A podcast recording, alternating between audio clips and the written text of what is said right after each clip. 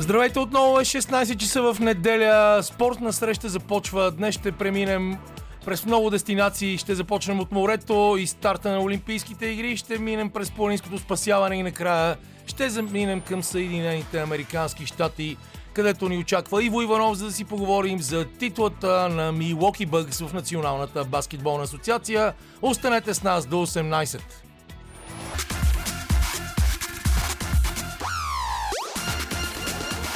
Спортна среща с Камена Липиев. Здравейте, започва спортна среща с парчето Uptown Funk на Марк Ронсън от 2014 година, което плати толкова права на различните композитори, от които са взели по нещо за да бъде написано, че не може да се сравни дори с скандала между Лед Зепелин и Уили Диксън през 70-те години, когато се стигна до извънсъдебно споразумение. Както разбрахте, аз съм Камен Липиев Кедера, музиката избира Лилия Големинова, зад звукорежисьорския пулт е Андриан Любенов, а срещу мен е Антония Каменичка, с която ще водим заедно това предаване днес. Аз съм изключително раздвоен, чуда се да вода ли предаване, дали да гледам матча между Съединените Американски щати и Франция от Олимпийския баскетболен турнир, но така или иначе от 23 юли до 8 август светът ще бъде Олимпиада, както казва старото клише, и ние ще се забавляваме заедно и в ефира на Евроспорт 2, където моята скромна персона ще говори глупости в големи количества. Здравейте, Антония! Здравейте, Камене! Отдавна не се беше случвало да попаднем в един общ ефир. А, аз бих казала, че ти си разстроен дори, защото за втори път живота освен на водещ зрител на баскетболен матч, си на изключително музикалната тематика, защото с нощи беше и диджей, не с нощи, онази не, вечер. В петък вечерта, но освен това с нощи и онази вечер бях и водещ на Караван Парти 7, големия купон, който се премести от Арапя в Царево. Успяваш да носиш толкова много дини под една-две. Опитвам се да жонглирам с портокали, не с дини, защото са по-леки.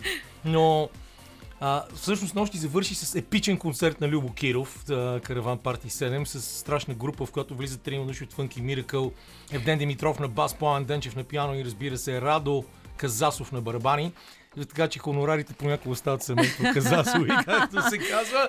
Безспорно обаче едно от най-готените събития по морето през лятото и не знам, разкажи нещо, как мина? Ами, Имаше ли хора? А, мина доста странно, защото в предишните години се събираха много повече хора, защото входа беше свободен. А, сега имаше символичния вход от 10 лева, защото ти много добре знаеш, както и нашите слушатели, че точно музикалният бизнес беше ударен най-сериозно от тъпата COVID-пандемия, която ни, да не казвам, че има мониторинг, все пак Българското национално радио, каквото мисля по въпроса. И това беше начин да се подкрепят българските артисти, и то чудесни артисти, защото Симо и Тромбой са невероятни и заедно отново с Радо Те бяха и много, много изпълнители. И Петър Йотов. 10 а, лева в крайна сметка е цената на една Милица шопска салата. с Мишо Йосифов секстет, където имаше велики музиканти, Васил Спасов на пианото, Борис Таслев на контрабаса, Велислав Стоянов, Мишо Йосифов и великия Димитър Льолев на саксофон. Въобще е страшна банда и пропуснах някого, но това няма значение. Един от честимата нещо ми избяга. Ами за петима.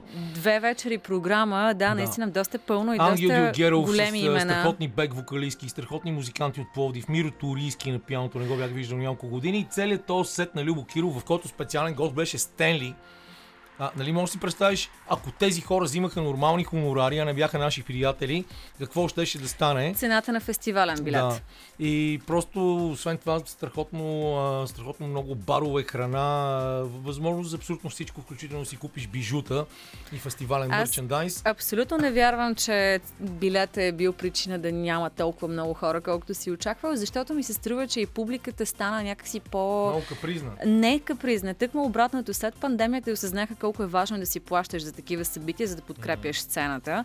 И като че ли станаха по-щедри, дори най-класическите тарикати, които аз познавам, а, които винаги са в гест листа на един или друг концерт, започнаха като жест да си плащат билетите. Да, и наистина ми се хора. струва, че. Имаше такива хора. Може би е имал друга причина, не знам, паралелно събитие. Приятелката пък... на Тромбови. Не е достатъчна реклама. Не, не. Според мен е просто, може би не чак, чак толкова много хора на морето, но приятелката на Тромбови Дойде и аз бях на вратата и казах, това е момиче от нашата, нали, няма да не, не взимайте пари. Тя каза, не е верно, аз искам тук да си плата билет и отиде и веднага си плати билет и след това... Точно за това отношение говоря, Да, което е много позитивно. Ами, изненадваме също, че казваш и, че няма хора на морето, защото медиите, сайтовете писаха обратното, Не, че няма всъщност има- свободни места по плажовете. Има много хора на морето и особено на Южното Черноморие. Нещата се повтарят като от миналата година, когато Южното Черноморие беше а, доста добре развит проект, да кажем, защото като си, нали, имаш проект, значи си архитект, както казва Ицо Хазарта. И съответно големите курорти, които чакат чуждестранни туристи, бяха празни, както и сега в момента. Извинявайте, но кашляш лошо, лошо нали? това е положението. Но да, да избягаме от това, да кажем, че Олимпийските игри започнаха с една церемония, понеже аз някакси случайно в последните години, последните 21 години се съм бил на Олимпийски игри, с изключение на тази година. Значи в последните 16 години. И гледах с голям интерес церемонията в петък, само че бях много разочарован от нейното съдържание. Обикновено хората, които домакинството Олимпийските игри правят изключително вълнуващи церемонии. Знаем, че режисьора на тази церемония беше уволнен ден преди откриването на игрите заради някакви стари негови изпълнения, шеги с Холокоста преди много години, в средата на 90-те. И това беше една от най-тегавите церемонии за коментиране и се чувствах много на моите приятели Асен Спиридонов и Боряна Тончева по Евроспорт и Стефан Георгиев и Цветия Брашева по БНТ, защото кръстосвах, както знаеш, аз обичам да пробвам различни неща. И това беше много тежко, но да Мисля- кажем, че България днес спечели първия си медал. Да, Антонета това, Бонева, сега Костадинова. това е нещо, което очите всички, всички празнуваме с тази победа, защото все пак си е първия медал за тези Олимпийски игри силно се надявам да не е последния, естествено. И да, така е. Аз се надявам. Днес а, имаме продължаване в бокса, не много добро представяне в сериите на плуването. Само, че в плуването в така наречения Tokyo Aquatic Center. Днес австралийският а, женска щафета на 4 по 100 свободен стил. Направи нещо невероятно и не само спечелиха златните медали, но биха собствения си световен рекорд и то с много-много сериозна разлика. Най-доброто време в историята 3 минути 29 секунди и 69 стотни. На почната стълбичка са още Канада и Съединените Американски щати, а пък в момента американците се мъчат с Франция малко преди средата на третата четвърт на баскетболния турнир с 49 и на 45 само водят. До този момент класирането по медали България се намира на 22 място. Първата тройка е Китай с 5 златни, 1 сребърен и 4 бронзови медала, общо 10. Япония имат също 5 златни, като те спечелиха днес категория до 52 кг в джудото при жените. Един сребърен, 6 медала. Американците имат 10 медала също, колкото Китай, но един златен по-малко, 4. И затова са на третото място. Република Корея са четвърти. Ти къде виждаш е, нашето място в тази А, класация честно да ти на кажа, края на игрите? Ние не сме печелили а, златен медал на Олимпийските игри от 2008 година. Румяна Нейкова тогава. Днес в един пост, а, който заедно с а, колегата Георги Чубанов, който коментира скоковата вода в Евроспорт, а, си направихме и естествено великия Асен Спиридонов. Отдолу е коментирала, че Кедъра носи късмет. Тя го знае, защото 2008 година за трети път бяхме с нея и с мъжа и Сил- Свилен Нейков на канала. Започнахме заедно в Сидни, продължихме в Атина, сребро в Сидни, бронз в Атина и най-после този дълго чакан златен олимпийски медал, включително знамето, с което е покрита Румяна Мейкова на награждаването, е знамето, което аз криех в моята чанта и сутринта Боряна Тончева ми се обади. Ние мислехме да не ходим, защото си мислехме, че ние сме най-големите каръци, а, след като сме били с нея на два финала и тя не е спечелила. И каза само Душко, взели знамето. Аз направих две крачки назад, за да не се връщам, взех знамето, сложих си го в раницата и накрая на всички снимки Руми е с това какви, с знаме. какви истории си пълен съжаление, тя ами, го над- загуби. Да Надявам се... се, Аз не се надявам на златна медал на тези олимпийски А, игри. аз пък се надявам, че факта, че не си там, няма да донесе лош късмет или така няма да отнеме добрия късмет на нашите състезатели. Дано, дано е така. Така или иначе, да, там няма публика в момента. Малко е тъжно, аз като Много гледам... е тъжно, не е малко. Еми да, Ти с цялото, това, с цялото това озвучаване на фалшива публика, не знам, аз ако бях състезател, със сигурност това нямаше да ме мотивира да, достатъчно само, да дам само си представи, че не е минал един месец от финала на Европейското първенство по футбол, който беше, който беше на 11 юли. Стадионите бяха пълни, Уембли беше пълен. Но англичаните явно се борят по-добре. Ами тук тънко да е вметна, че нещата се развиват много бързо с този делта вариант на коронавируса, така че, скъпи слушатели, екскурзии. вакцинирайте се. Аз е, започнах смело да пропагандирам това. Известно време имах съображение, така да получавам хората какво да правят за живота си, но това е много важно, за да не стигнем пак сценария от миналата година и всички заедно да се сломим аз, психически. Аз се опитвах да ги получавам, затова получих огромни количества не много качествена храна в социалните мрежи, как така ще ме караш ти аз да правя нещо, но така е. Съветваме нас... ви дружелюбно. Да, при нас системата е такава. Не е важно аз да съм добре, а на фута да му е зле. Така че сега една песен и продължаваме напред. Всъщност винаги е време за море и за планина едновременно, ако може да са от едната страна хубави слънчеви склонове, пълни с сняг и отдолу готино море, но това е Има и такива места, дори в България има. Къде бе? Странджа. О, yeah. Сега Странджа не е най-високата и епична планина, но си е планина. Да, и тя влиза директно в морето, както и стара планина при Емине. Да, ама не знаех, че може да се карат ски в Странджа. Е, да, за това ще трябва малко да се. Олимпийските игри човек. продължават. В момента Съединените Американски щати допуснаха Франция да им изравни 3 минути и 24 секунди преди края на третата четвърт. Венсан Коле, треньора на Франция, който да ви кажа честно не е най-големият експерт в областта на баскетбола. Сега вижда, че неговия любим играч Никола Батюме удран и беше направена принудителна смяна с Нандо Деколо. Тази седмица, уважаеми слушатели на спортна среща, започна не само европейското клубно участие на българските отбори, но и българското първенство по футбол. За жалост. Тези неща започнаха за голяма жалост и с мега простоти. Не знам, Анди, който стои вътре в кабинката на звукорежисьора, дали е проследил знаменитите изпълнения на запалянковците на ЦСК след нулевото равенство между ЦСК София, нека да кажем, защото това не е оригиналният отбор на ЦСК, и Лие Пая 0 на 0 и жертва на всичко това се оказа Стойчо Стоилов, най-довереното лице на все още президента и благодетел финансов на ЦСК Гриша Ганчев. Стойчо Стоилов беше влачен от фенове, влачен в обратната посока от полицаи, които на практика го спасиха. Този човек е известен със своя арогантен начин на говорене и с това, че доста често се намесва в неща, на които не са му работа.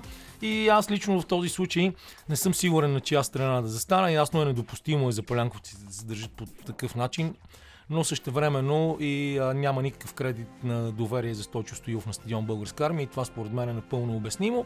Може би, когато беше в Литекс Ловеч, можеше да прави такива неща, но сега няма как да стане, особено когато старши тренер е легенда като Любо Пенев. Пожелаваме успех на ЦСКА София от тук нататък. Вчера пък велико мъченическия син тим от стадион Георгия Спарухов а, така нареченият Левски София, успя да загуби от Славия за пореден път, а, което естествено ще бъде част от а, новия градски фолклор. Въобще жална ни майка, както се казва, започнаха европейските клубни турнири и българското първенство по футбол. Ние ги избягваме ловко, но трябва да ги споменем все пак. Друго нещо, което е важно от тази седмица за мен, макар че гледам, че ти си много подготвен ще ти дам думата сега, е, че Националният тенис център в крайна сметка остана в ръцете на Българската федерация по тенис. Споменахме миналата седмица с Боян за този търг, който беше обявен за стопанисването на центъра, в който участваха и Григор Димитров с част от неговия екип на чело с менеджера му Георги Стоиманов. Но когато искаш да правиш тенис академия, защо трябва да вземеш единственото място, което оперира, е оперирано от Националната от Българската федерация по тенис? Аз лично бях изумен. В крайна сметка обаче Българската федерация по тенис печели този търг и за още 20 години ще стопанисва кортовете на Академик, известни преди близо до парк Хотел Москва или Националния тенис център, който мисля, че е добре за развитието на този толкова готин спорт в България. А пък Гришо може да си направи академия, където си поиска в крайна сметка. Така е, но важен е крайния резултат, ако това по някакъв начин зарибява повече а, младежи да тренират. Така, нека, нека бъде по този начин. Да, какво има там а, пред теб? Какво ами неща свързани с планините, Кедър, а защото ли знаеш, че това е мое... на България, нали? Да кажеш, е, какво направиха пловците ни днес? Ами пловците ни, да, ти на мен ми остави най- така, по-тъжната, по-тъжната тема. А, пловците ни не дадаха, може би, най-доброто от себе си. И ти ми се стари, че преди миналата седмица каза, че там очакваш да имаме някакви Аз силни представяния. Аз очаквам там да имаме поне един финал, да. Да, но така или иначе да кажем за Диана Петкова, която днес е отпаднала от 100 метра, че все пак това не е, не е нейната топ дисциплина. В понеделник, всъщност утре, ще бъде на 200 метра съчетано. Да. Тя самата каза, че ще се опита да се събере и да се стегне, за да може там да се представи по-силно. А нещо за медала? За медала? Нали говорихме за него вече? То... За, за единствения ни медал. А, добре, сега ще ми дадеш възможност и нещо хубаво да кажа. Ми, да. Еми, медала ни сребро на 10 метра въздушен пистолет. А, Беше така, виж, аз не казах супер, супер, супер изненада за мен. И обаче по-скоро аз пък бях неприятно изненадана от това, че Мария Гроздева отпадна. Всъщност е, тя беше най-награждавания ни спортист в нашата делегация. Беше и знаменосец. И е, и продължава и, да бъде. И продължава да е. Но да, нещо се случи. Всъщност тя самата каза, че по време на подготовката си всичко е било супер. Обаче по е някаква причина. нещо Ами те за това са и вълнуващи гърне. игрите понякога, защото никой не може да очакваш какво Другото- ще се случи до последния момент. Но а, това, което мен по-скоро ме трогна и така ми стана мъжно, е, че тя обяви, че това, тези игри в Токио ще бъдат и Мгм. нейния финал в Точно така. професионалния спорт.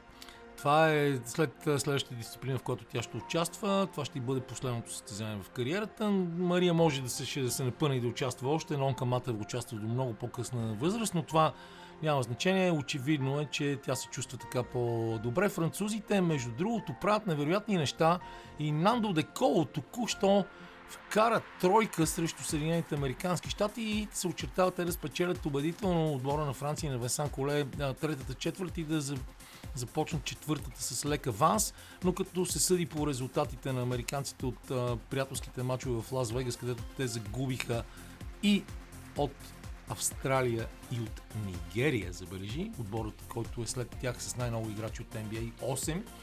Така, отбора от тук, който ги е ръководен от легендата Грег Попович, нищо чудно да се провали, защото моята нумерология показва, че първи им провал е 72 година, втория е 88, третия е 2004 и така през 16 години те се провалят на Олимпийски игри. Сега ще станат 17, но все пак това е Токио 2020. Какво ще правим с а, следващия един час от нашето предаване? Мисля, че е хубаво да анонсираме на нашите слушатели. Точно сега отивам да взема и първия ни гост на живо, който е Виктор Иванов, един фрирайдер, а, също така вече партиен човек, но това е по-скоро нещо, което е странично, беше странично в кариерата му доскоро, сега си е много а, сериозен представител, беше дори кандидат-депутат. Той е единствения радетел на въздушното спасяване, защото той самия се занимава с доста екстремни спортове. Е, нашия той приятел Краси посвети... също се бори за това, независимо, че има альтернативна спасителна служба. А, Краси, краси, да, но той няма в момента тази позиция, че да налага и да прокарва такива неща, докато Виктор а, обяви още когато така влезе в а, листите на Демократична България, каза, че изключителната му цел и кауза ще бъде да а, се въведе най-накрая хем система за въздушно спасяване, защото ние сме единствената европейска страна, в която все още нямаме въздушни линейки и в крайна сметка това се отразява и на, така, на човешките животи. Една, един интересен факт статистически е, че в страни, в които има въздушно спасяване, той е добре организиран, под добре организиран, имам предвид, че се спазва така наречения златен час, един час от инцидента, в който да пристигне хеликоптер и да откара пострадалия до лечебното заведение. В тези страни с 20-25% намаляват смъртните случаи от инциденти.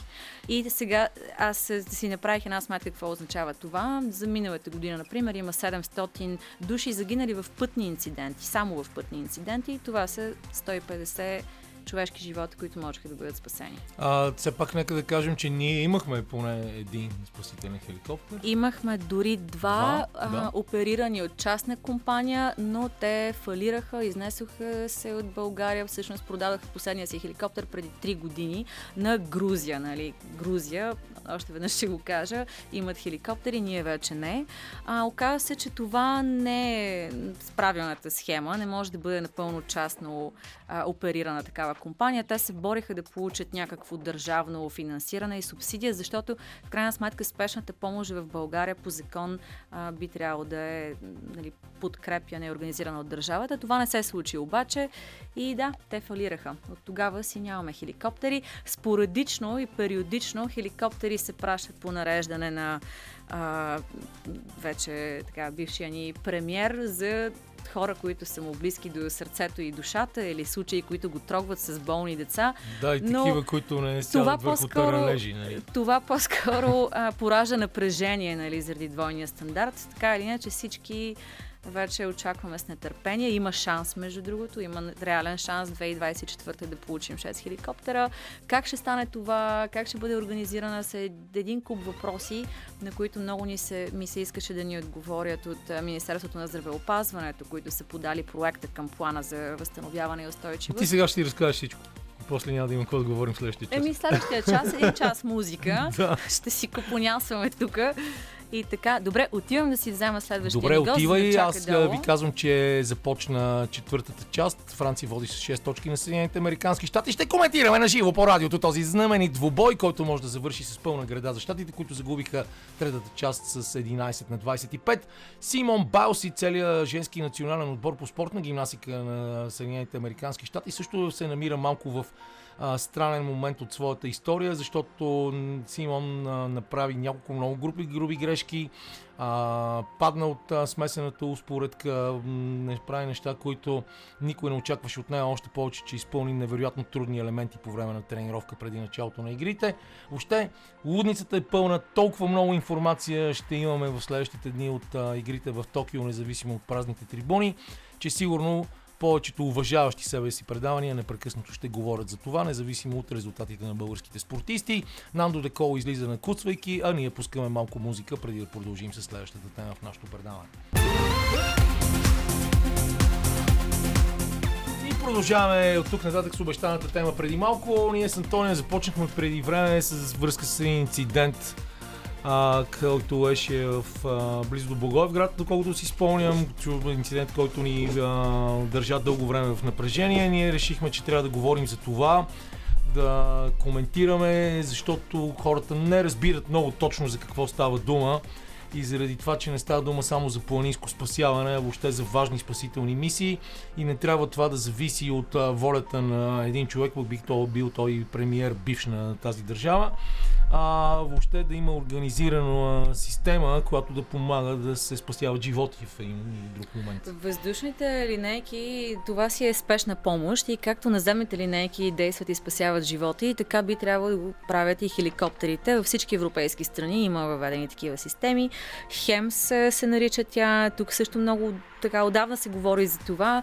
Още обаче не сме я въвели, макар че всяка година по няколко пъти различни здравни министри ни обещават един, три, пет, после пак един хеликоптери, а после ще да преобразуват военни хеликоптери в спасителни е, хеликоптери, това което се оказа. история с ами, така малко беше, кулари, нали малко така? беше прави в очите, защото те не могат да се ползват толкова успешно поради е, ред причини. Големи са. Замина си Роби Стейнхард през тази седмица, един от великаните от група Канзас, който участва много сериозно в правенето на това парче така че поклон пред неговата памет, но темата е съвсем друга, просто се сетих покрай това, което каза прах на вятъра. За това колко е, колко е важно да имаме въздушно спасяване, говори а, статистиката, която преди малко ти цитирах, с 20% намалява смъртните случаи от инциденти, включително и пътни от инциденти, т.е. в България това са едни 200 човешки живота, които могат да бъдат спасени в рамките на една година и сами разбираме всички, че това е безценно. Колкото и да струва, е безценно. 200 човешки живота с по а, нали, техните съдби, съдбите на техните семейства. Нали, това касае на голяма група хора.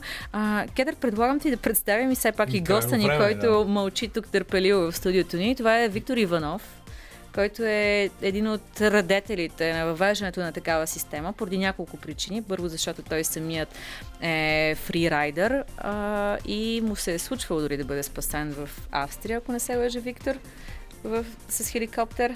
Така беше, да, преди повече от 10 години и от първо лице успях да видя как работи един такъв тип услуга. Всъщност, правилното наименование е услуга, защото Хемс, думата S седи зад сервисес, услуга, а не систем, много хора го бъркат.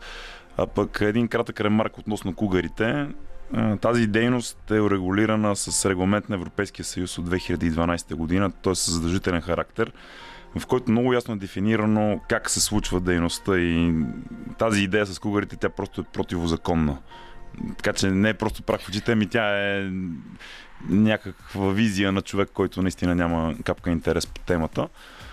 Не капка разбиране, по-скоро би трябвало Да, кажеш. т- точно така. Експертиза също е модерна дума. Добре, сега като че ли обаче сме по-близо от всякога, от всякога, откакто Хели Ер фалираха и се...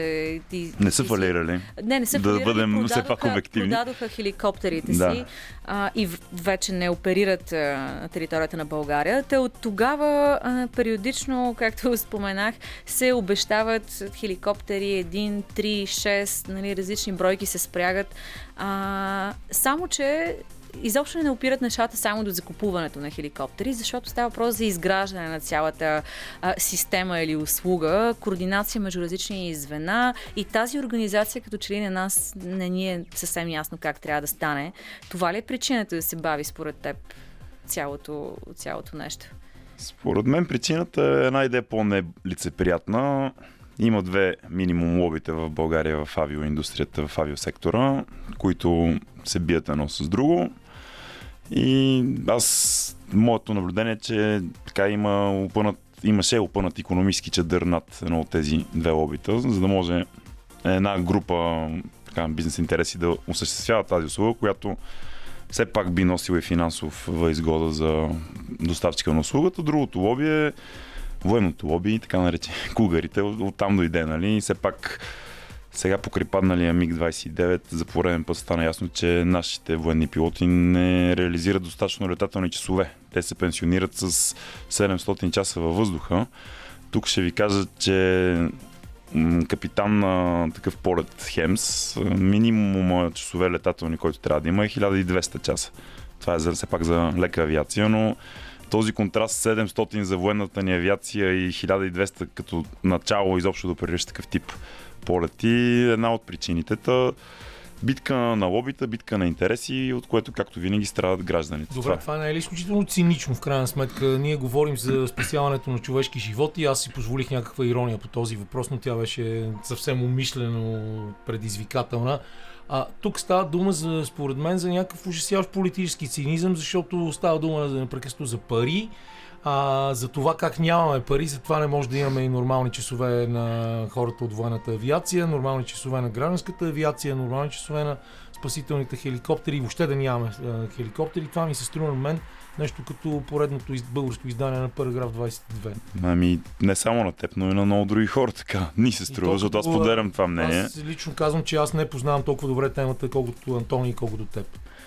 Ами цинизъм е да няма и детска болница, ако си говорим по този Да, начин и така нататък. В Смисъл, очевидно може Добре. да се правят пари от а, всичко. Пак, пак ще кажа, че в крайна сметка едно от, е, от най-важните неща, които служебното а, правителство беше казало, че ще свърши за тези два месеца е да актуализира плана за възстановяване и устойчивост. И едно от нещата, които бяха вкарани вътре е именно проекта за изграждане на такава въздушна помощ. В крайна сметка ще бъдат поръчани 6 Podcast медицински хеликоптера, нали така? Седем е последния Седем. вариант. Още Планът е на... сметка Танас Пеканов се занимаваше с това и мисля, че той е доста сериозен човек, независимо, че е само на 30 години в актуализацията на този план. Но съжалявам аз, че не откликнаха от Министерството на здравеопазването. Ние бяхме ги поканили да обяснят точно как виждат изграждането на, на, на тази услуга, как да функционира, а, дали ще се създават допълнителни звена, дали ще бъде чрез публично-частно партньорство, което е една от възможностите.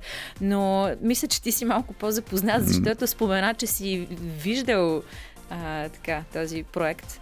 Вие забравихте да ме представите все пак като и като политическо лице. Ние и... те представихме преди ти да влезеш в студиото. Да, ти, ти бидейки изпусна, политическо да.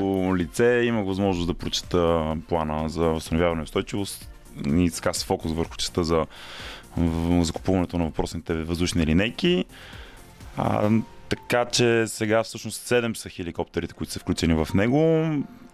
това е всъщност дело на екип около президента. Пеканов по-скоро е лицето нали, на представянето. Но експерти около президента са съставили плана. И тук може би е добре да разграничим, ще дам няколко пример за слушателите, как се случва тази дейност в Европа и в света, не само в света, защото ние имаме достъп и така наблюдение върху Южна Америка, върху Северна Америка, върху Африка, където също, също има такъв тип услуга.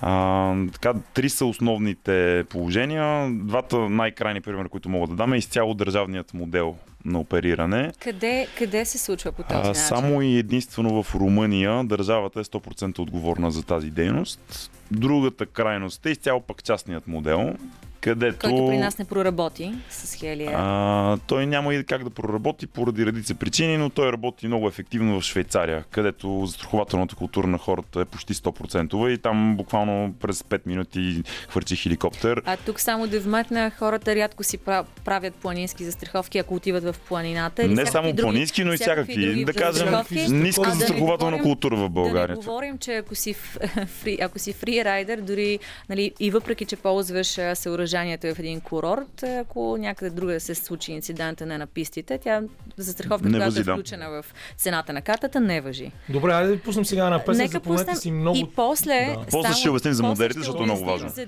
третата възможност. Good. Продължаваме, има още около 5-6 минути преди да прекъснем малко преди 17, но ще продължим темата и след това така че, Викторе, ти си човек. Ние толкова си говорихме, те оставихме ти да кажеш какво мислиш по въпроса. Ами аз бях тръгнал да разказвам за различните модели, по които тази дейност се случва в цял свят. Ние имаме поглед както в Европейския съюз, така и извън него, включително в Африка, където страните, всъщност част от тях са осигурили така услуга на гражданите си. Включително Южна Америка, Централна Америка. Нали, имаме сравнителни модели.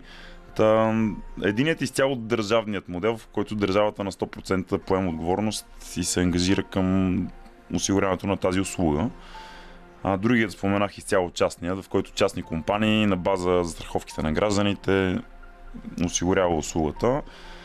И междинният модел, който всъщност може би в 80% от случаите работи на практика е класическото публично-частно партньорство, в което държавата така осигурява материалната база, нормативната база, нещо, което ти спомена в началото, взаимодействието между различните институции, а, осигурява част от финансирането през държавния бюджет обикновено и изнася или така модерната дума аутсорсва дейността на частна компания подизпълнител или няколко частни компании подизпълнител, не задължително да е една, с много ясно разчертани а, параметри, по които се мери ефективността на работата на компанията и естествено с срочен договор обикновено 5-7 години, все пак за да позволи на изпълнителя да реализира печалба от дейността и от същото време да позволи на държавата да осъществява контрол, ако изпълнителят не си извършва ангажимента достатъчно добре. Та, нали, това е основният модел, който работи в страни като Словакия, Чехия, Словения Ако и така нататък. Ако не се лъжа, в Италия дори има няколко конкуриращи се фирми и оператори, които изпълняват Не само в Италия, да, в повечето, повечето да, страни има конкуренция, знам, което естествено е добре. Но така че това не е моделът, към който ние сме се насочили, поне спрямо така заложеното и идеите, нали, според плана за възстановяване и устойчивост, като че ли а, ти разкажи повече, но тук идеята е да се създаде звено към Министерството на здравеопазването, поне така се говори. Точно така. А, извън ефир ти спомена, че дълбоко вярваш, че това не е най-добрия модел тук за България. Защо? Ами няколко са предпоставките, но ето няколко различни независими институции, не само европейски, но и световни, отбелязват сериозен проблем с корупцията в България. И когато Случайно. има. Да, те казват, че е само усещане, но ние пък имаме усещането, че не е просто само усещане, съществува тази корупция. А другото е все пак ноу-хау. Нали? Ние нямаме необходимото знание, за да стартираме успешно този вид услугата. Но да кажем, мен най-много ме притеснява липсата на яснота, липсата на прозрачност в България към момента, неизчистената корупционна среда. А, авиосектора така, има много да се работи на ниво регулатори. Там така, има няколко големи играча, които разпределят сериозни средства ежегодно. И то пак усещането, че не е в полза на гражданите, ами в тяхна полза. И докато предпоставките са такива, не смятам, че на такава нездрава основа можем да изградим авиооператор с устойчивост и ефективност доказани във времето. Защото това е нещо, което ще се ползва от нашите деца и от нашите внуци след 30-40 години и е много важно да стъпи на здрава основа, след което да бъде надграждано. А, концепцията на президента, доколкото разбирам от документа, който е на бюрото ми, е за изцяло а, държавна структура, в която ще се включат както военни, така и от структурите на МВР. Поли... А, има, между другото, отряд на МВР, авиотряд, който охранява нашите граници. Там има както и обучени пилоти, така и необходимата техниката.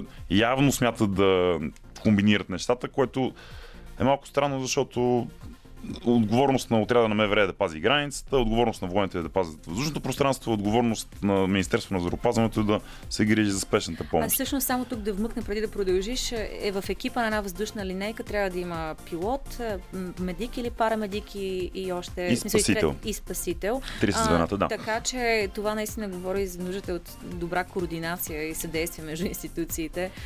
И тук МВР изпускаме, защото ето един сценарий. Всички казват, сега тези хеликоптери, това са за едни екстремни планинари, скиори като тебе, на нас за какво ни е нашите данъци, защо ходят там. Много просто имам с трагедията в Свогия, когато 20 човека загинаха, возики се в автобус. От хора, които са били около инцидента, успешната помощ, знам, че 7 от тези 20 души са били могли да бъдат спасени с наличието на такъв тип система. Но ето една такава хипотеза, в която има катастрофа, не е нужно да са 20 загиналите, естествено, може двама души да са, но първият човек, който отива там, обикновено е представител на МВР. И той, например, трябва да бъде достатъчно обучен, за да знае какъв сигнал да подаде към 112 и оттам да колегите да знаят дали да изпратят наземна или въздушна линейка. Тоест, много са структурите и звената, които участват в една спасителна мисия. И това е въпрос на много тренировки, на обучения, така че и там трябва да се насочат немалко пари всъщност. Да, освен за планинското спасяване, ние споменахме и преди пътни инциденти, а когато трябва да се транспортират пострадали за един час и времето наистина е определящо за живота на пациента. Труднодостъпни места, села в планински райони, нали, там където няма перфектна пътна инфраструктура, а, когато примерно поради сняг, свлачища и така нататък имаме абсолютно недостъпни, недостъпни райони. В смисъл, много са вариантите, в които в които могат да се ползват въздушните линейки, така че да спасяват живота и не е само за планинари. Спокойно, нали да кажем, няма данъци да отиват само за тези. Да, Да. за най-малко. Само един бърз пример ще дам. Представете си инсулт в Лом. В случая човек си отива. С въздушна линейка шансовете се му влушават 70%. А, Инсулти в България бо. Съжалявам, че е така накрая. Примерите са адски много и темата е изключително обширна. Аз затова ви предлагам да продължим, да спрем до тук и да продължим след 17, когато сигурно и загубата на Съединените Американски щати от Франция на старта на Олимпийския баскетболен турнир ще бъде вече факт. Спортна среща продължава до 18 с темата, която захванахме преди половин час и продължаваме да нищим. Това ще бъде темата в следващите повече от 30 минути. След това ще продължим с Иво Иванов, който ще ни разкаже защо американският национален отбор се провали на старта на участието си на Олимпийските игри в Токио. Загуба от Франция 10 секунди и 70 преди края 80 и една на 74 за французите. Останете с нас до 18.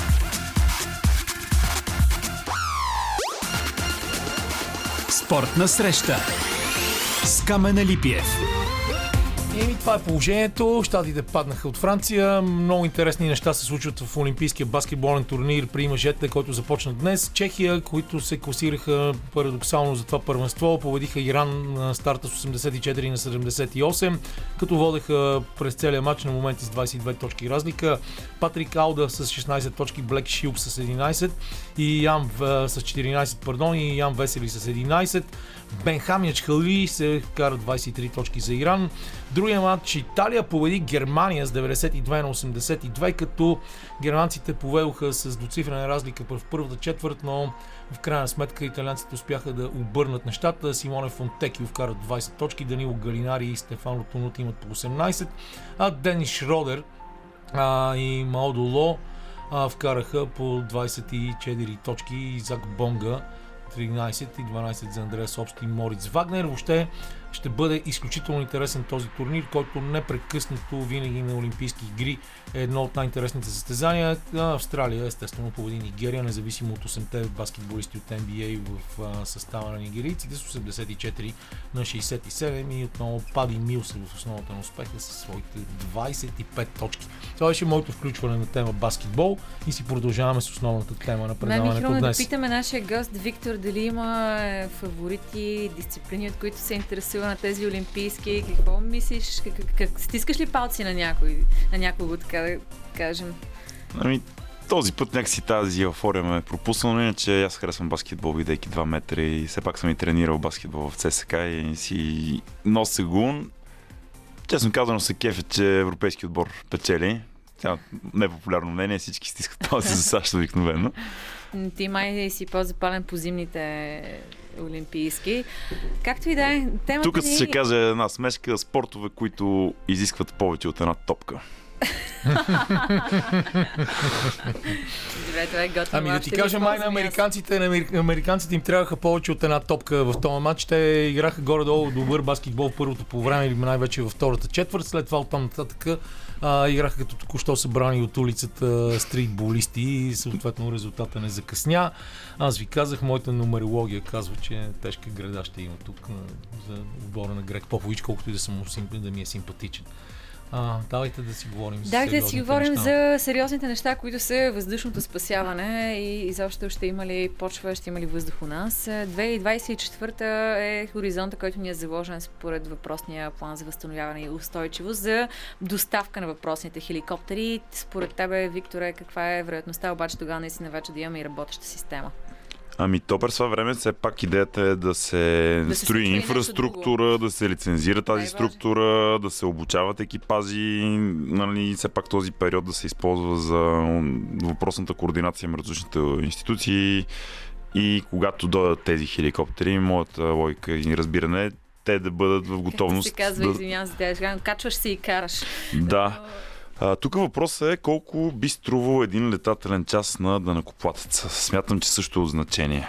Сега аз се правя уточнението, че нали, ние не говорим само за доставка на машините, след това има едни е, такси по издръжката на екипи, пилоти, парамедици, е, техническа поддръжка. Излитането на един хеликоптер не е никак е, ефтин процес, т.е. това ще бъде нещо заложено, би трябвало да бъде заложено в бюджета по Министерството Да, на разбира се. Колко е нормално да струва и колко Знам вероятно ще колко струваше до преди две години. Колко? Мисля, че е от е, добра индикация. Ми струваше 5000 лева за летателен час. Така малко цинична сметка, както каза Кедера, но един спасен живот излизаше 15 000 лева по тази сметка, защото нали, да приемем, че от три мисии е една успешна, 15 000 лева струваше един спасен живот. А на база информацията в плана, който прочетох, моят извод е, че това, което предлага държавата в момента, ще струва 5-6 пъти повече.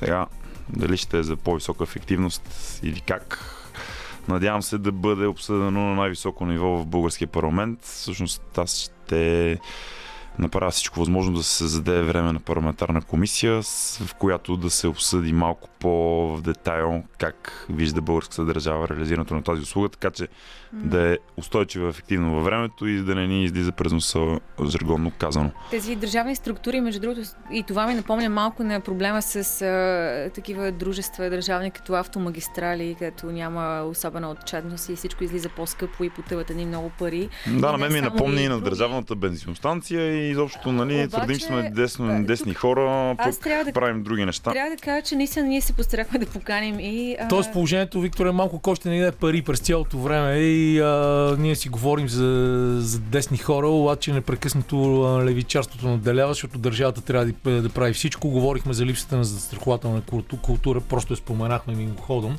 И всичките тези неща, които после носят, носят и носят непрекъснато товари върху бюджета. Аз ще ви кажа, само съжалявам, то не виждам, че тук е ръкомахаш, но две цифри. Бюджета Ще за... едно момиче имаме в студиото, Бю- депресираме. А, бюджета за спешна медицинска помощ в България за 2020 година е 277 милиона лева, от които дори в COVID-криза не сме успели да изразходваме 600 хиляди лева. А, нашите сметки са, че за 5 бази с 5 хеликоптера, това би струвало държавата 16 милиона лева. И няма нищо по-логично от това човека се замисли, не можем ли тези 16 милиона лева да ги включим в тези 277, като по този начин буквално се елиминира корупцията, защото тя корупцията идва когато има отношение върху между различните държавни звена. А, в интерес на изпълнителя на услугата е разходите да бъдат оптимизирани по такъв начин, че печалата да е по-висока за частния изпълнител в случая. Та, ако не можем да вместим тези 16 милиона лева в 270, които са бюджетирани, дали не бихме могли да увеличим бюджета с 10 милиона лева? Било то с, а, например, много проста хипотеза, увеличение на а, застраховката гражданска отговорност с 2 лева. Мисля, че няма шофьор, който не би казал, окей, 2 лева, нали, ще дам допълнително за годината, ако получавам тази услуга. Тоест има различни механизми и начини, по който... Някой ще каже, че 2 лева са две бири. Те отдавна не са две бири. Така или иначе, факт е, че това не би натоварило особено никой. Аз искам да вмъкна а, и още нещо в един неформален разговор преди време с представител на компанията Helier, която вече няма хеликоптери на територията на България. Ами споменаха, че те са искали така доста на фона на тези суми, които се размятат дори и сега, доста скромните милиони и половина, два годишно като подкрепа от държавата за двата хеликоптера, които имаха. Сега два хеликоптера са недостатъчни, но все пак са едно добро начало. Те 2 милиона на фона на тези 277 за спешна помощ, които спомена тук що. Капка в морето. И както каза днес един от служебните министри, пари има в тази страна, очевидно. Просто трябва да ги разходваме по нормален начин. И сега Е, тук съм донесъл една оферта. от, данни от офертата. Аз преди малко, когато ръкомахах, исках да ви кажа, за да не изглежда, че а, ние сме пристрастни тук. Всъщност за тази дискусия поканихме и а, Министерството на здравеопазването да обяснят как виждат те че трябва да се изгради тази система и включително а, другата политическа партия, която е изразява отношение към темата. Има такъв народ. Те казаха, че това ще бъде един от техните основни приоритети. Те казаха, че биха се включили в подобна дискусия за в бъдеще. Не е сега момента по една или друга причина. Така че със сигурност не правим партийна дискусия. Тук е, вметвам го това, за да се презастраховам, че някой би ни обвинил в нещо. Да, и също така, доколкото разбирам, директора на планинската спасителна служба, която е деполитизирана и е заинтересована страна, ще ми е интересно да- той какво ще Да, каже, той е нали? голям експерт, а, също доста е наблюдавал как се случват нещата и в различни страни. Той също ще ни сподели мнението си само след малко. Но да, нека преминем към числата от офертата, която имаш пред себе си. Ами това е оферта, която между другото е ексклюзивна за българската държава, която е направена от един от най-големите авиооператори в Австрия, които разполагат с а, така, десетки подобни машини, съответно ползвани хеликоптери а, в абсолютна изправност. Тук има нали, колко часа са летели, каква е амортизацията. А, за три хеликоптера, такива, които спасяват човешки животи в Австрия и всъщност точно такъв модел ме спаси и мен 2010 година. Та, те търсят 2 милиона 670 хиляди евро цена с включена 3 годишна поддръжка. Три хеликоптера. А в плана средно цената на един хеликоптер с 3 годишна поддръжка е 17 милиона евро. Еха. И тук ще си позволя да изкажа една мисъл, която сме си обсъждали с приятели на Фобира, че безплатните пари всъщност излизат най-скъпо в един момент, защото когато ти ги подаряват тези средства, ти така с голяма охота харчиш. И нали, това е просто може би пък естествено държавата да има логично обяснение, да има концепция, да има така достатъчно защитни тези защо всъщност този разход е обоснован и как ще се изплати в дългосрочен план. Защото, повтарям, най-важно е да гледаме тази услуга като нещо с хоризонт 30-40 години. Това не е нещо, което просто ще се случи отведнъж.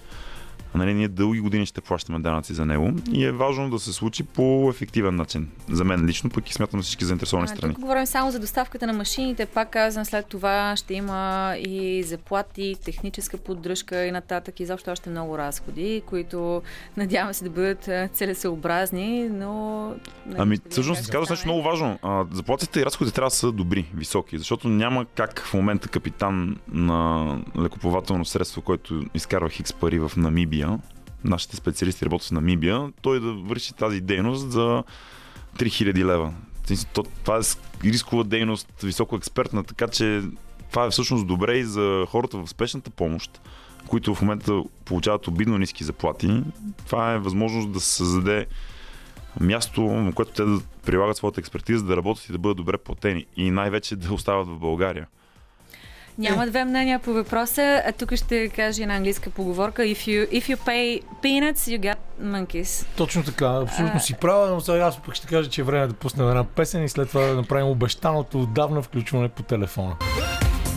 И продължаваме с обещания разговор с директора на Планинската контролно-спасителна служба Емил Нешев, който е на пряката ни телефонна линия. Ние опитваме се в рамките на един час да затворим тази тема. Няма да успеем, но така или иначе е много важно да чуем и вас в а, нашия разговор. Добър ден или вече, почти добър вечер след 6 часа става. Здравейте. Здрасти. Господин Нешев, как върви за ПСС-летния планинарски сезон? Спокойно ли е за сега от към инцидент? А, като цяло върви, върви към рекорден, а, в лошия смисъл. О. А, определено имаме значително повече инциденти в високата планина, сравнено с последните 5 години, така че наистина има такава тенденция, за съжаление. Това означава, че много повече неподготвени хора се опитват да се качват в планината и не знаеки какво да правят. Не е задължително да са по-неподготвени, но просто има повече инциденти в планината. Като че ли основният проблем за това, т.е. основната причина за повечето пострадали в планината е просто по-големия брой хора в планината. Планините в момента са много посетени, а, така много наситени с хора, което автоматично означава, че и риска се увеличава. Понеже ние си говорим сега за темата за така лелеяното и дългоочаквано въздушно спасяване и въздушните линейки, за да добият хората представа колко са важни хеликоптерите и за планинското спасяване. А, кажете реално как променя при наличието на хеликоптери и играта, как спестява и усилия и време на планинските спасители? На първо място бих казал, че дава много по-голям шанс за оцеляване на пострадали в планината при една тежка ситуация. Когато имаме пострадал с множество травми или с комбинирани травми, когато наистина става дума за, за време. Факторът време винаги е водещ в всеки един такъв случай. А, когато наистина имаме тежко пострадали, ние с а, ходенето пеша, защото друг вариант нямаме в планината, а, значително се забавяме. В смисъл, понякога ни коства час, два, три за достигане до пострадал, а след това, за да осигурим и така щадящия транспорт на пострадалия, тъй като неговата ситуация е много тежка, а, понякога нещата се проточват като цяло до 10, 11, 12, 13 часа, понякога и повече. Има случаи в а, Стара планина, които са продължавали и денонощия, а, което при наличието на хеликоптер наистина би било нещо много различно. Важното е да се знае, че а, всъщност а, планинската служба е частен случай на използването на ХЕМС и ХЕМС не трябва да го има специално и единствено само заради планинското спасяване и пострадалите в планините. ХЕМС е за цялото общество. Хеликоптерното спасяване е за всички нас. Да, да, това вече обсъждахме доста през последния е, е, Аз един час. Така е, засяга всички, касае всички, защото всеки един от нас, било то на пътя, било то при някаква злополука, когато пострада и му трябва спешна помощ, може да се възползва, ако имаме такава система. Но Точно понеже така. ние сме все пак е, спортно предаване и оттам тръгват нещата, нали, покрай планинарството, а, понеже и аз самата имам, за съжаление, много приятели, които изгубихме в планините.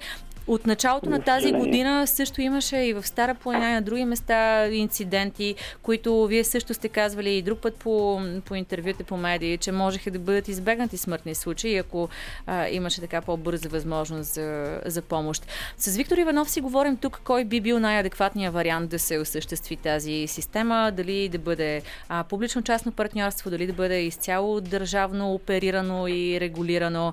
Вие какво мислите по въпроса? Все пак имате доста наблюдения и от различни страни. Не искам да влизам в ролята на така на гадател, кое ще е най-доброто за, за нашите условия. Категорично трябва да намерим нашия път. Българския път, нашата, нашия начин за внедряване на тази услуга, защото в крайна сметка хем се услуга, а държавата трябва така да направи, че да регулира този, тази услуга и да я използваме.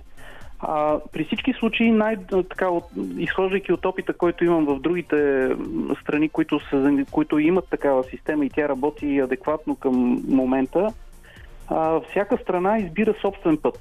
Дали ще бъде държавна структура, дали ще бъде а, на принципа на публично-частно партньорство. Всяка държава си има собствени виждания. А, предполагам, че а, когато тръгне да се прави такава система в България, ще има, ще се създаде една работна група, вероятно на парламентарно ниво, където биха участвали и не само депутати, а и доста експерти. Там би могло най-точно и вярно да се вземе решението какъв тип да бъде тази структура в български условия. Аз лично смятам, че хибридната система би била най-добра. Тоест, хем да има държавна, хем обаче да се ползват ресурсите и на частни фирми и компании. Може би, според мене поне, това, което съм виждал в Европа, това е може би най-работещото за нас. Със сигурност един от трите варианта не работи на, по нашите географски ширини и това е изцяло частната система. Причината, смисъл доказателството е, че компанията, която продаде хелик... двата си хеликоптера, с които разполагахме, не и провървя на изцяло бизнес принцип. О, не мога въобще, Вие- не мога въобще да споделя това с вас. Не мисля, че само те не можаха да внедрят системата. Просто нямаше а, ангажираност, ангажираност на държавата, за да може тази система, която беше докарана до работещо ниво, абсолютно работеща система, а, нямаше държавна политика, нямаше държавна воля, желание тази система да бъде интегрирана именно- към настоящия момент. Така че не е само... това имам предвид, че е, изцяло на частен принцип не се получиха нещата. Всъщност това беше и техния апел да има някаква форма Ами на ако не държавна застане държавата зад частната подкрепа. инициатива, няма как да стане наистина. А, така е. Само за да- да се ориентираме в ситуацията, докато ги имаше тези два хеликоптера, колко пъти се е налагало, кол- колко спасени а, живота има от а, планинската спасителна служба при планински акции спасителни чрез тези два хеликоптера? Това, което сме постигнали в рамките на тези 3 години или 4 години, в които работехме с Хелиер, а, със сигурност а, мога да кажа, че сме м, използвали техните услуги средно между 5 и 7 пъти в годината, като правя веднага оговорката, че тези 5 или 7 пъти в годината използване на хеликоптери е било в краен, краен, краен случай, максимално краен случай, тъй като а, винаги се търсеше решението кой ще финансира едно такова участие на хеликоптери, тъй като знаете, че то не е ефтино като, като услуга. Там ставаше дума за 3000 лева полетен час. И наистина сме се стискали да бъде наистина в най-трудните и тежки моменти, така че смятайте го 7, 6, служете ги средно 6 инцидента, в които ние сме оказали помощ с хеликоптер. А, мисля, че само един от тях а, не беше с добър край, т.е. пострадалия вече беше починал, когато отидоха до там. Еми, това е А, достатъчно така че- красноречиво а, на фона на всичко, което си казахме, понеже времето адски много ни напредна. Много ви благодаря, господин Нешев, че се включихте и този разговор ние ще продължим да го водим а, още повече, когато дойде зимния сезон и очакваме някакво развитие на всички тези неща. А, Виктор, ти обобщи с няколко думи преди да приключим и да се пренесем на американска вълна с Иво Иванов. Ами, силно се надявам в крайна сметка да намерим начин да сме не просто единствената страна в Европейския съюз, която няма такава система, но да се наредим до страни като Грузия, като Албания. Нали, а, това, което аз казвам, за да се случват тези услуги в такъв тип страни, значи очевидно а, нивото на сложност на задачата не е съпоставимо с това да пратим марсоход. Хората го правят, правили са го в България, не само с Хели Ереми, а, още 80-те години са го правили нали, по малко по-калбойски, жаргонно казано начин, но нека като общество да се консолидираме около тезата, че такова нещо ни трябва и да го случим, от който зависи естествено, но все пак а, от гражданите пък зависи да си търсят правата, защото правото на спешна помощ е задължение на държавата и право на всеки един български гражданин. Както и правото на свободни медии, между другото, което ни праща на 112-то място. Още една чудесна тема за разговори в спортно предаване, бих казал аз, уважаеми слушатели, но за сега ви оставяме малко да си починете от нас, а след това продължаваме с Иво Иванов за Олимпийските игри, американския баскетбол и естествено баскетболната загуба от Франция. Супер якото парче 90-те от албума на Ангел Дилгеров Сетива, който беше представен и вчера на Караван партито в Exchange парк в Царево. Ние обаче прелитаме океана, за да включим отново Иво, Иво Иванов, този път в малко по-нетрадиционно време, но имахме много дълга дискусия за спасителните хеликоптери, хем системата и така нататък. Сега пък ти оставам на тебе правото да избереш с какво да започнем. За трагедията на тима на Грег Попович и на Олимпийските игри, поне в на старта на Олимпийските игри, или пък да отидем към а, една наша друга несбъдната прогноза, за разлика от тази, която започва да се сбъдва. И тя е победата на Милоки Бъкс над Phoenix Suns в финалната серия на NBA. То с 4 на 2 победи, безпредседентен случай от 0, 2 на 0 за Phoenix, 4 на 2 за Милоки, първа титла от 50 години насам за Бъкс и още много, много интересни моменти. Янис стана едва третия играч в историята, който става защитник на годината, MVP на редовния сезон и MVP на финалите. И аз предлагам да започнем с а, финала в Националната баскетболна асоциация, преди да сме забравили за него, защото той се отдалечава вече много бързо във времето и действително а, беше исторически момент. Той щеше да бъде исторически, независимо дали Феникс или Милоки спечелиха, защото, както знаеш, и двата отбора не са сред, сред традиционните претен- претенденти за титлата.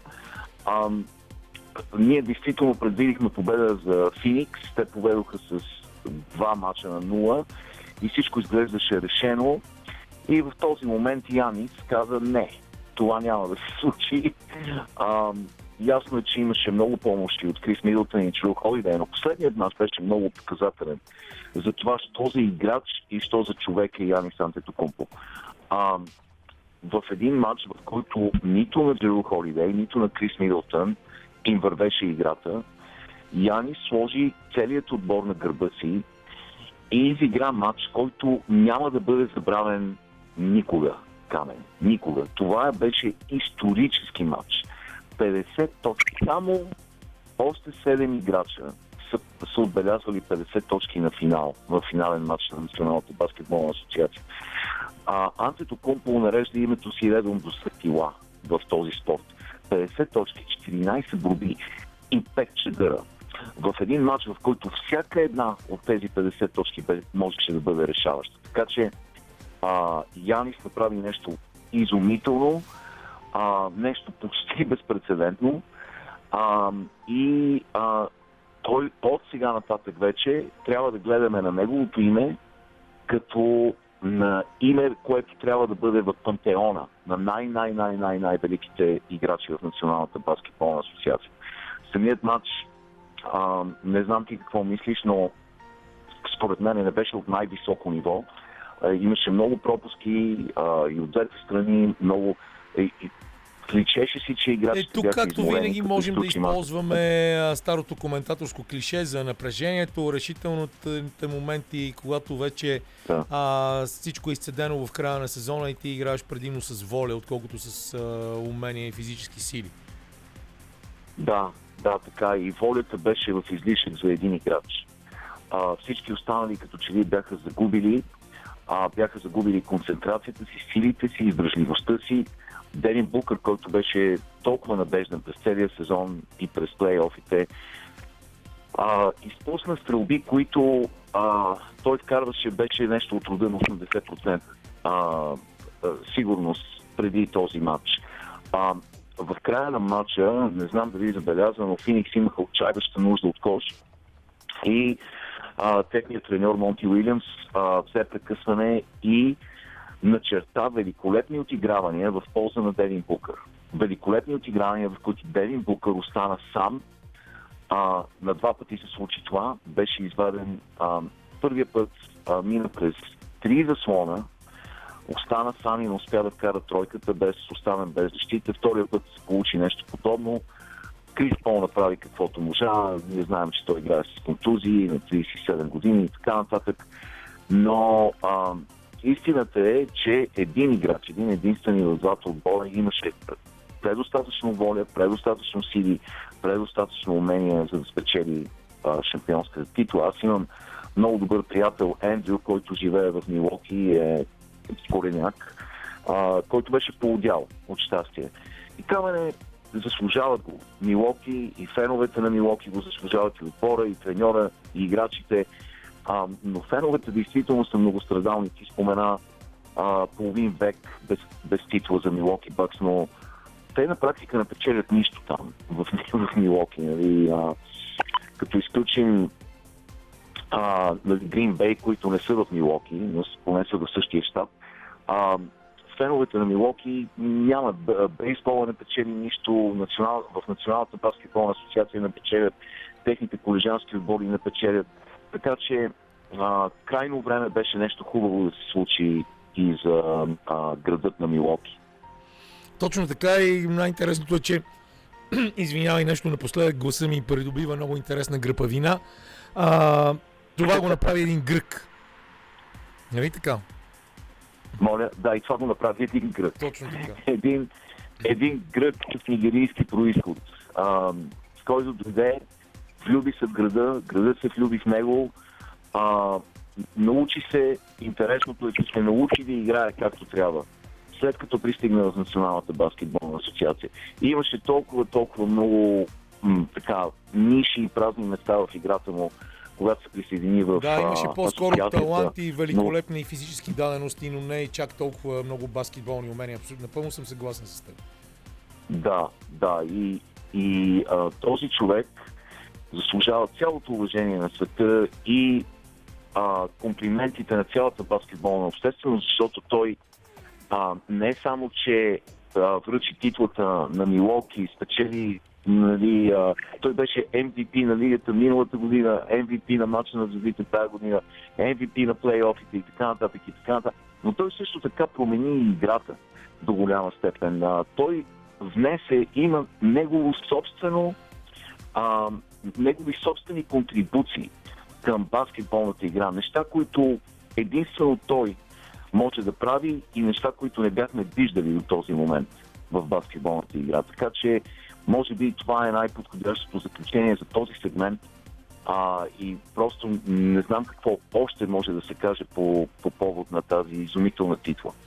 Ами, единственото, което трябва да кажем е това, че Яни Сантата Кумпо застана на един пиедестал с Майкъл Джордан и Хаким Олайджуон, като едва тримата играчи в цялата история на NBA, които са ставали едновременно защитник на годината, MVP на редовния сезон и MVP на финалите на Националната баскетболна лига. По някакъв странен начин и Хаким Олайджуон има някакви близки доп- допирни точки с Нигерия, доколкото си спомням.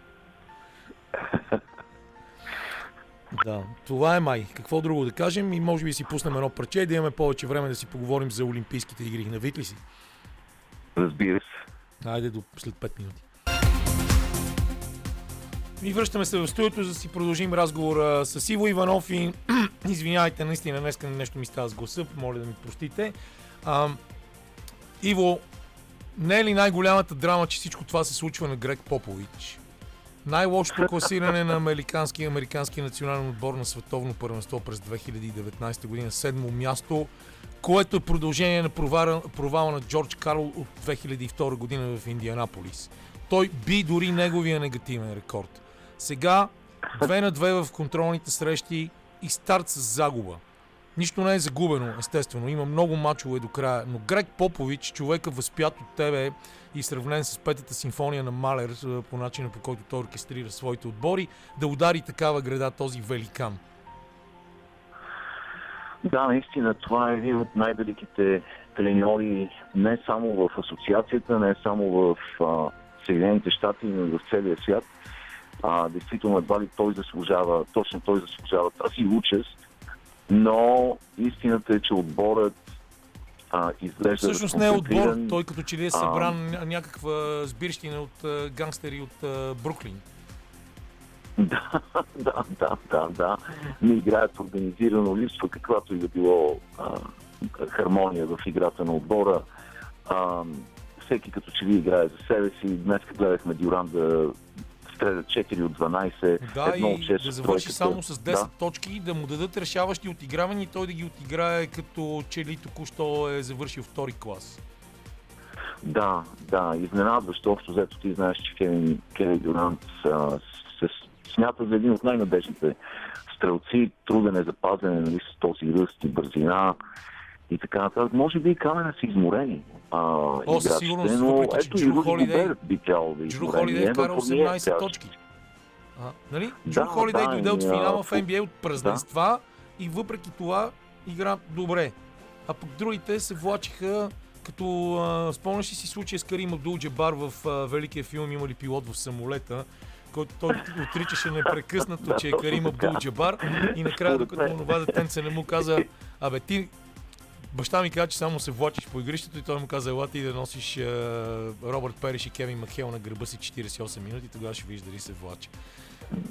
Да, легендарен момент, а, легендарен филмов момент наистина, но а, това беше а, филм на ужасите, а, този матч за Съединените щати.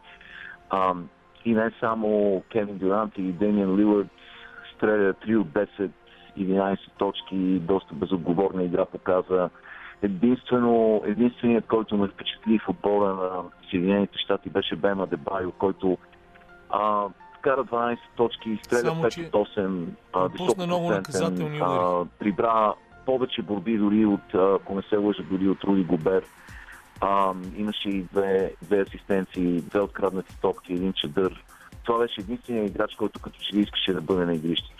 Да, но той А, пък не успя да вкара фалове, много важни фалове пропусна. Е, да, това е вярно. А, беше 2 от 4 от фала. Но пък а, видя и Девин Букър и много слаб, едно от 6.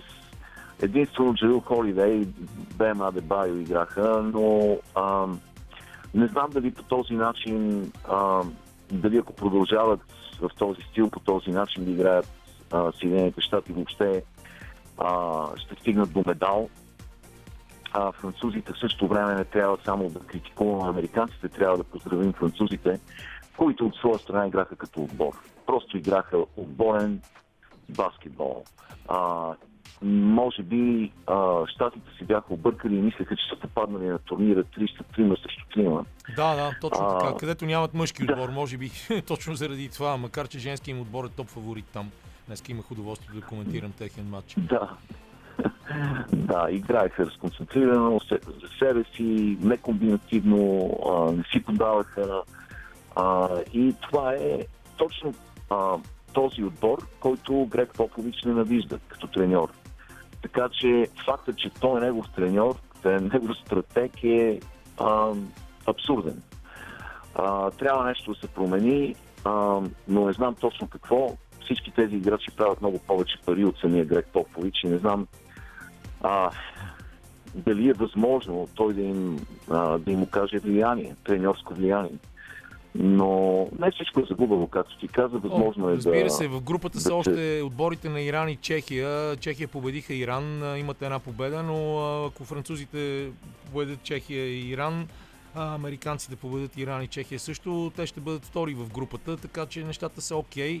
Германия стартира с загуба, Австралия Аржентина, и а, Италия са с победа. Групата на Аржентина, където са Испания, Япония и Словения, а, още не са започнали мачовете си. Това ще бъде също много, много интересна група, където нищо чудно словенците, водени от Лука Дончич, да спечелят. Но какво друго да отбележим от американското представяне на Олимпийските игри в Токио, защото американците имат 10 спечелени медала, но са трети в класирането заради 4-те си титли. Китай вече има 6 само след а, два състезателни дни. т.е. нещата се развиват много, много интересно и а, плувния басейн, лекоатлетическата писта ще бъдат, може би, а, нивата, на която те ще купаят своите медали. Да, да, да, без съмнение. Щатите според мен ще завършат с най-много медали нали, в а, това съревнование между нациите, а, защото а, те първа, те първа очакваме да видим а, Кейти Редеки, Симон Байлс и така Симон нататък. Байлс направи непростими грешки а, в а, състезанието Да, да. днес, а, което Да, също беше е парадоксално. Тя направи... Квалифика... Да. Отборната квалификация, а, и, но, но това не може да се сравни нали, с загубата на отбора на NBA. А, а, гимнастичките на щатите все пак завършиха на второ място в тази квалификация за финалите След, след отбора на Русия точно с много грешки. Не само Симон, Симон Байлс направи две грешки, но и останалите гимнастички направиха грешка след грешка, които се натрупаха. Но на практика, според мен, канене щатите, отбора на щатите по гимнастика се състава единствено срещу себе си. Те са толкова далече от а, останалите отбори, като сложност на съчетанията, като сложност на елементите, като взривност и сила, че нали, може би това, а, тази липса на концентрация в началото ще им, ще им бъде от огромна полза. Още Просто повече, че Симон а, направи... Те като че ли подтениха Да. всички останали.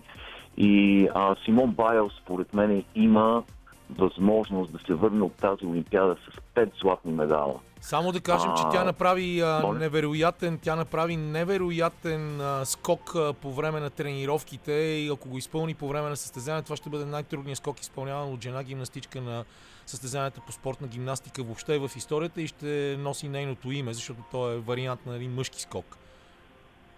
Да, това дали не е вариантът на Юрченко, Точно не съм сигурен, но, но ам, от нея тя просто е извънземна. А, това момиче е нереално. А, така че в гимнастиката ще има много медали а, за Съединените щати. А, естествено, Китай според мен ще бъдат основните им а, конкуренти.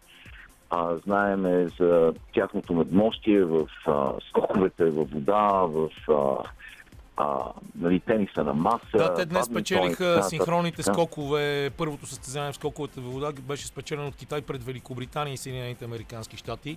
А, също много Да. интересна надпревара и там ще бъде супер, супер вълнуващо, защото а, така наречените високо координационни спортове, към които спят, а, спада и спортната гимнастика, дават наистина различно измерение на представата ни за човешки възможности. Да, да. Наистина невероятни са а, спортистите на, Китай. А, но плувния басейн, знаеш, там а, се раздават огромно количество медали и щатите имат много, много, много а, претенденти за злато, заедно с Австралия, разбира се. И а, Чейз Калиц стана първият а, американец с златен медал на тази олимпиада. Той е протеже на, на Майкъл Фелпс. А, познават се откакто, откакто Чейз е малко дете и тренирали са заедно. А, и беше много интересно, а, когато Чейз спечели златото на 400 метра, а, на 400 метра индивидуал медли, Да, а, така нареченото Майкъл Фелпс 400 беше- метра съчетано. Съчетано, да, да. Май, Майкъл Фелпс беше коментатор. А, и си загуби къла. загуби си къл, започна да крещи. Той беше толкова вълдушевен. А, така че, а, според мен, отборът на щатите ще а, няма, не е в, а, чак в такава опасност. Но а, Олимпиадата започва интересно, без съмнение интересно, с някои, а, с някои изненади. Ми да, аз се надявам това да продължи до края на състезанията и да си говорим повече за невероятните способности на човешките сила, воля и дух, независимо от скучната церемония по откриването. Иво, много ти благодаря, че беше с нас. Ще бъдем отново следващата седмица, както обикновено в 17, за да си говорим за Олимпийските игри, всичко, което стана там и за всякакви други теми а, и така нататък, както се казваше твоето представяне в а, лятното кино в Царево преди повече от месец. Много ти благодаря за това включване. Благодаря на Антония, че беше мой партньор днес на Анди, който стоеше зад звукорежисьорския пулт и разбира се на Лилия Големинова, която оцели голяма част от парчетата, които аз пусках като диджей онзи ден